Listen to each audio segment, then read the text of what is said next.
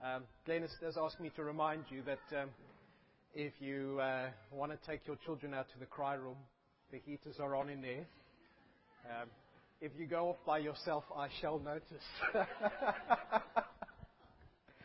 Let's pray. Father God, thank you that we can be here this morning, Lord, that we could have celebrated your goodness and the fact that you are coming back. Lord, I, I pray that as we now look at this chapter from Proverbs, that you would teach us, that you would guide us into wise lives, Father. Holy Spirit, may you speak through me this morning. May you help us to hear and understand. Amen. Over the last few weeks, for those of you, uh, Helen and John, who have not been here, we've been looking, sorry to pick on you, we've been looking at this whole question of uh, living wise lives, um, lives that are successful in God's eyes. Uh, and we saw in the, in the first seven verses that, that the foundation for a wise life is having a healthy fear of God. And, and we decided that, that, that a, a, requirement for being wise is being a Christian, is, is living for God and, and making Him the center of all that we do and think and are. And we went on in the second week, we looked at, at the second half of chapter 1, and we saw that the choices that we make, kind of like Zimri the Zant, the choices that we make have consequences. And we saw that, that, that, that choosing to live a wise life uh, brings incredible rewards. But on the flip side, if you choose to live foolishly, uh, your foolishness will catch up with you. And that's not a very good thing to happen. And then last week in chapter 2, we looked and we, we listened to, to, uh, to wisdom prophesy to us how God calls us to turn to Him and be saved. And we saw last week that, that, that all these promises of, of wisdom and wise living and a successful life are, um, are made available in the person of Jesus Christ. This morning we're uh, skipping a few chapters. We're, we're skipping uh, chapters 3, chapter 4, Uh, and chapter 5, and we're jumping straight through to chapter 6. Now, if you do get a chance, read through those chapters this afternoon. They've got some good stuff to say. You know, one of the things I really love about the book of Proverbs is just how down to earth uh, and practical it is in terms of what it has to say to us. Uh, it's, it's not so much about theory and uh, big ideas out there. It's about how we live our lives as followers of God in the here and in the now. It's about the experience of wise living. And here in chapter 6, I'd like to suggest to us this morning, we come face to face with, with the reality of how wisdom speaks into our different relationships and our different social circles. And we'll see in the first few verses how how wisdom addresses us in, in, in our work environment. And then we'll see after that um, what wisdom has to say about relationships in general um, and adultery in specific.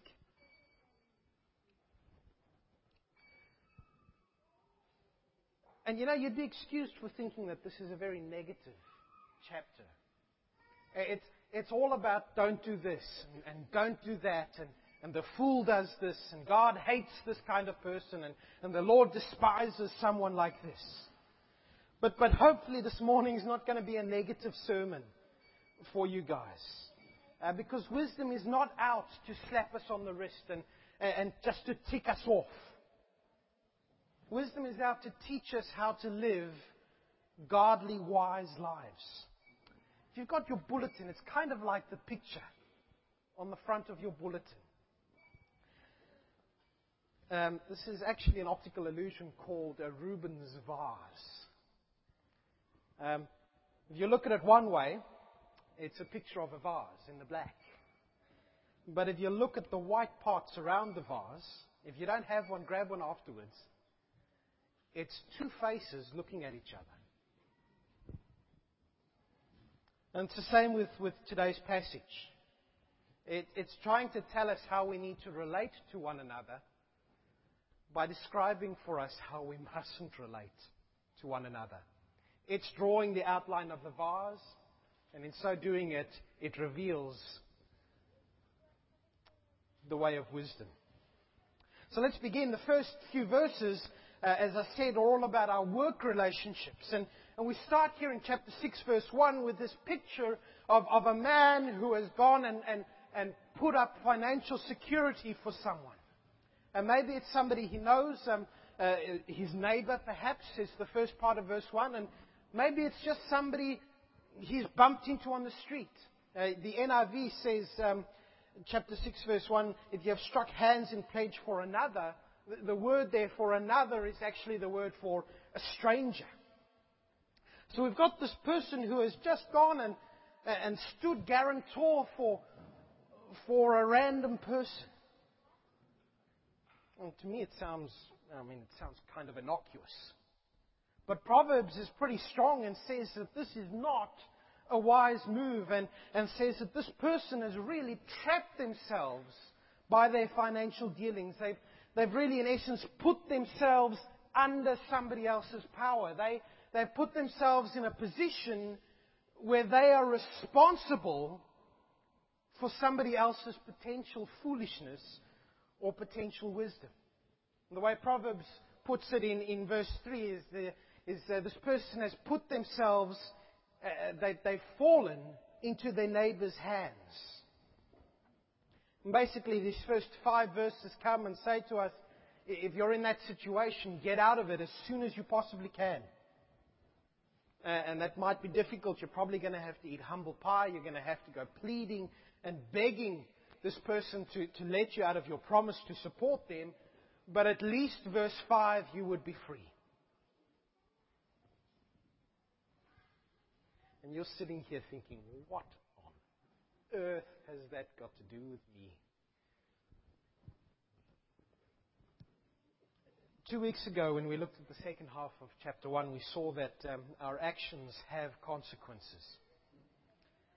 And, and I think what these first few verses of Proverbs chapter 6 are trying to tell us is that really we don't want to end up being responsible for the consequences of somebody else's actions. That's what happens when you stand guarantor for somebody. You, you say, I will be responsible for, for your financial wealth. Uh, please don't misunderstand me. I'm not saying Christians may not stand guarantor. Um, notice in verse 2 there's a very big if. Um, basically what Proverbs is saying, um, if you're in this situation and you find that you've tied yourself to a sinking ship, you have to get away from that as soon as you possibly can. You have to do all in your power to break free. You don't want to be responsible for somebody else's actions. But you know, as, as I thought about this, and, and, it seems pretty down the line, it, it seems common sense advice. But the more I thought about it, it, it strikes me that, that grace, amazing grace, as we sang, puts a different slant on this common sense sort of wisdom, doesn't it? Because ultimately, isn't grace all about facing somebody else's consequences for their actions? I mean, isn't it grace that Jesus Christ came and he and he took our foolishness on himself and he suffered the consequences of our sin on his own body. I mean, isn't it grace that he came and stood guarantor for our lives, even though he knew we were spiritually bankrupt? And isn't it the same sort of grace that we see in the book of Philemon? As Paul writes to his friend Philemon about uh, Onesimus, the runaway slave, and and Paul says in verse 17 of Philemon, um, Philemon, my friend, if your runaway slave Onesimus owes you anything, charge it to my account. I'll take responsibility for what he stole. I mean, that's how grace comes. Grace comes and says, I will sacrifice myself for another person's freedom. I will face their consequences and pay the price myself.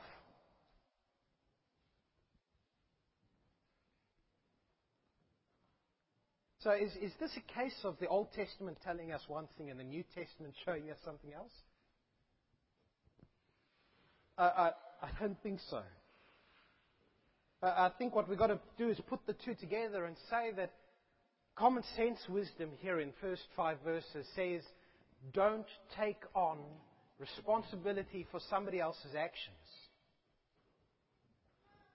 But the New Testament comes in and adds to that unless you are willing to pay the price. Unless you are willing to pay the price totally. And we go on in, in, in verses 6 to 11 with, with one, probably one of the best known quotations from the book of Proverbs. I mean, who hasn't heard, go to the ant, you sluggard? Um, bit of trivia for you the word sluggard or lazy bones um, is found 14 times in the book of Proverbs and nowhere else in the whole of the Old Testament. Um, and Proverbs is not too positive about the sluggard. And I think really if the first few verses tell us to not, not to overcommit ourselves, if verses 6 to 11 come the other tack and say, don't undercommit yourself in your relationships at work uh, and, and for life. Wisdom comes to the lazy bones and, and basically says, take a look at the ant and how industrious it is so that it can provide for itself, but the lazy bones, verse 9, just can't be bothered. He He's too busy relaxing. And says wisdom, this little bit of sleep, this little bit of resting, this little bit of closing the eyes, it adds up to big trouble, big consequences.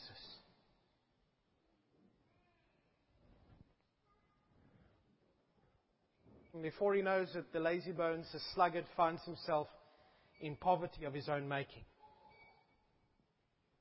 And you probably know that, that in the, uh, the New Testament, Paul goes pretty hard against uh, lazy bones and sluggards as well. Um, 2 Thessalonians 3, verse 6 forwards, Paul tells us actually that, that his running command was that if you don't work, you don't get to eat.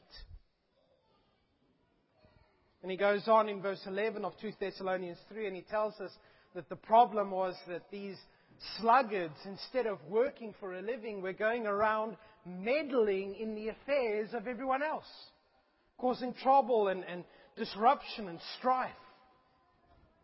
And, and I think what we've got to say from, from here in Proverbs and from what Paul says is that really at the root of laziness is a lack of love and concern for others. It's, it's this attitude of, I want to freeload on you. I want you to cover me. I, I don't want to be bothered for myself.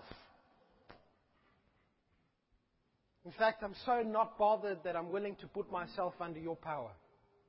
My very life will be dependent on your goodwill towards me. And so we come to, to verses 12 to 19 of chapter 6. So we've had wisdom saying to us, don't be overcommitted, don't be undercommitted. And we come to these verses 12 to 19, and, and really what we got here is the core of Proverbs chapter 6, the backbone. Because here what wisdom is doing for us is describing the character of, of, of a villain and a scoundrel and really the ultimate fool. And we're told that this person is someone, verse 13, who's always communicating these, these hidden little messages, like a, a wink wink to those in the know, and, and a, pointing of the fingers with these little secret messages, and a, I, I have no idea how they pass messages with their feet, but, but that's the idea. And the impression you get is of this person who thinks himself so important and thinks himself so in the know is you have to be in on the secret to get what he's saying. But says verse 14 to us, even though he tries to look so important, he's actually rotten to the core. He's, he's actually only all about causing dissension and unrest. Uh, to borrow what Paul says in 2 Thessalonians, this this villain, this fool is, is out to meddle in other people's business. to, to stir up disharmony, to, to stir up unpleasantness. And just look at, at the shape of the fool.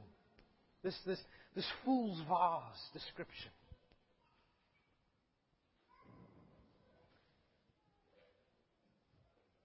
Verse 17. He's got haughty eyes. He's, he's got this sense of pride and arrogance about him. He lies. He murders. Verse 18, he wants to be wicked. He rushes into evil. He's more than happy to be a false witness. And ultimately, he stirs up trouble. And he stands, says verse 16, for everything that God hates. Oh, isn't that a strong word? This is, this is a description of what God hates. Or to put it even stronger, what God detests. That, that, that he cannot stand. You know when you go into a room that, that's had um, a smell in it that you cannot stand, and you walk in and your nose crinkles up, and you walk straight out again. You detest it. That, that's the thing here. This, this description of a fool, a villain, God detests. And you know that thing in verse 16 where it says the six things that God hates? No, the seven things that God detests. That, that, that's like a shorthand way of making two points. Um, one, that the list is not conclusive. But two, that, that the seventh thing sums up everything else, brings it all together. It's, it's the capstone of the list. In other words, what sums up the villain, the scoundrel, the fool, is that they are out to cause dissension and trouble and unrest. And when you think about it, isn't that the complete opposite to God's character? I mean, He is the God, as we've remembered again this morning, who is all about reconciliation and unity and, and, and, and community and calling us to be His people. I mean, that's the story of, of His dealings with us since the year dot. That's the reason why Jesus came, so that we could be recon, reconciled and reunited with God and with one another. And we saw a, a week ago that wisdom is all about God coming and calling us to live at peace with each other and with God Himself. But says Proverbs 6 verses 12 to 19, the villain, the fool, wants nothing to do with that.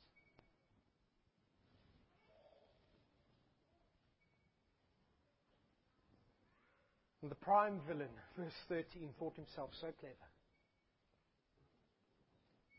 thought that he could cause dissension even among the Godhead. And so when Jesus came, he tried to tempt Jesus and said, Won't you ignore the Father and turn to me? And when that failed, he went as far as having Jesus Christ killed. And I suspect that, that, that Satan, the prime villain, was so sure that he had done away with Jesus, that, that he'd caused a, a permanent rift, dissension within the Godhead. That, that uh, I'm sure that Satan was sure that he had put paid to God's plans of reconciliation and unity and, and peace and community. But we know different, don't we? And we know, verse 15, that disaster soon overtakes the villain. We know that no amount of, of dissension can stand against God's plan of redemption. We know that, that Satan himself and all those who are foolish enough to follow him and not turn to God will suddenly, without remedy, be destroyed.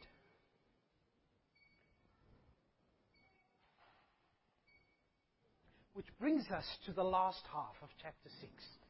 And you, I'm sure you've been sitting here wondering, how on earth is Nick going to bring a sermon about work and, and this villain and adultery? in, into one whole. Let's be honest with ourselves here. Satan is the epitome of the, the fool, the villain described in verses 12 to 19. And he is out to sow discord and dissension and disunity wherever he can. And he's absolutely not above abusing and corrupting the good gifts that God has given us uh, towards trying to disrupt uh, our, community as followers of God.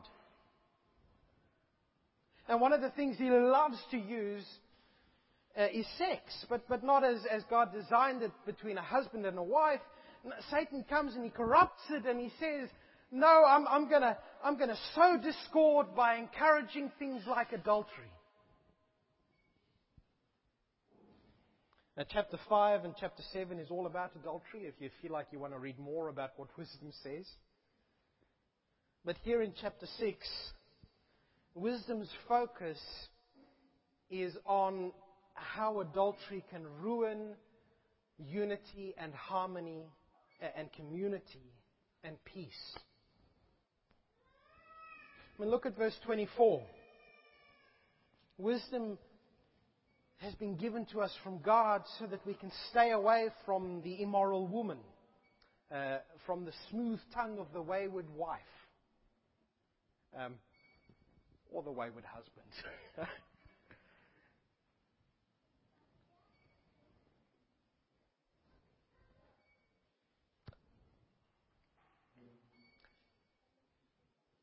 Wisdom tells us to not fall prey to the allure of another person's spouse. And says verse 25, don't give sin a toehold. Don't, don't give in to lust. You remember what Jesus says in Matthew 5, uh, 28. He says, um, if, if you so much as look as another person with lust in your heart, you've already committed adultery with them. And Jesus goes on in, in Matthew 5, he says, Look, if your eye causes you to sin, gouge it out and throw it away because it's better for you to lose a part of your body than it is for you yourself to be thrown into hell.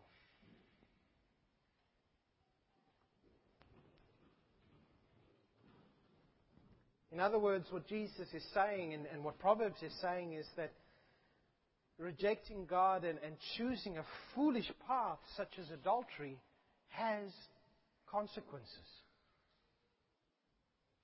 Jesus says it's got eternal consequences if you don't repent. And, and wisdom says, well, it's got some consequences here and now as well.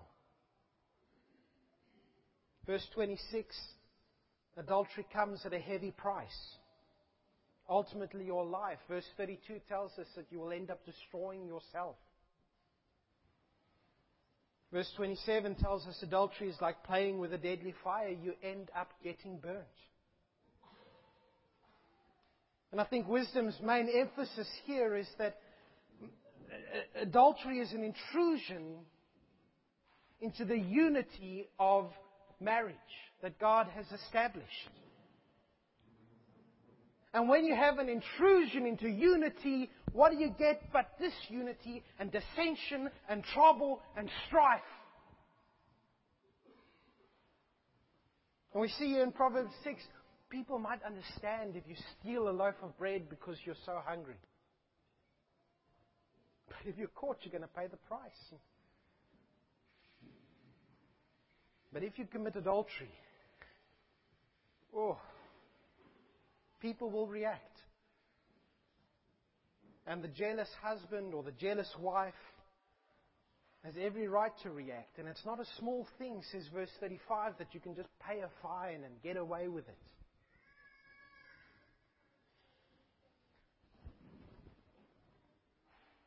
But you're probably sitting here going, yeah, that's cool. Not really on the prowl at the moment, Nick. Please, nobody's on the prowl at the moment, are they?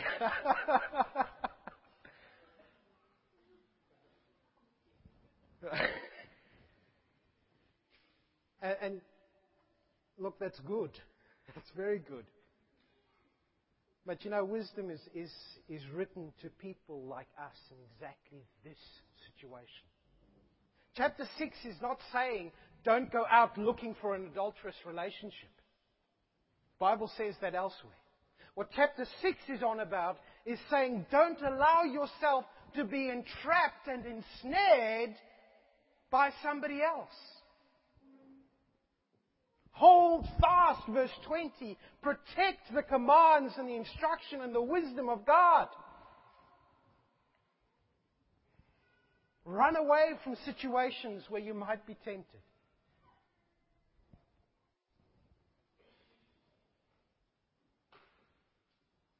Because the way of wisdom is the way of, of community and reconciliation, and adultery is everything that is not.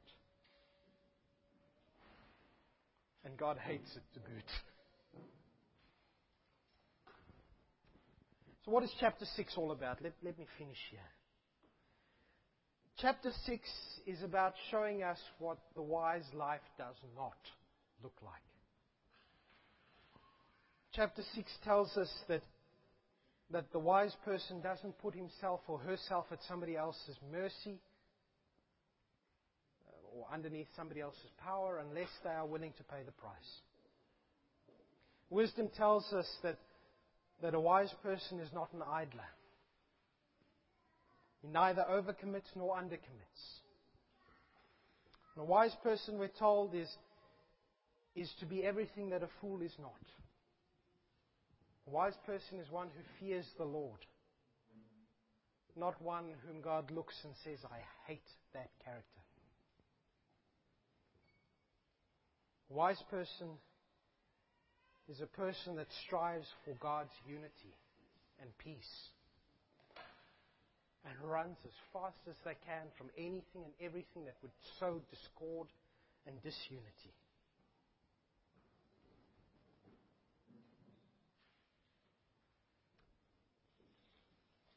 Hopefully, this morning,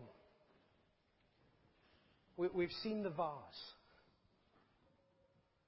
If you haven't seen the faces yet, sometimes it takes some time to just stare at it. I cannot look at this and see a vase anymore. Hopefully, with some time, as you ponder through what we've seen in chapter 6, you will not see these negative instructions, but, but you will see the inverse of what it means to live a wise life seeking peace and unity.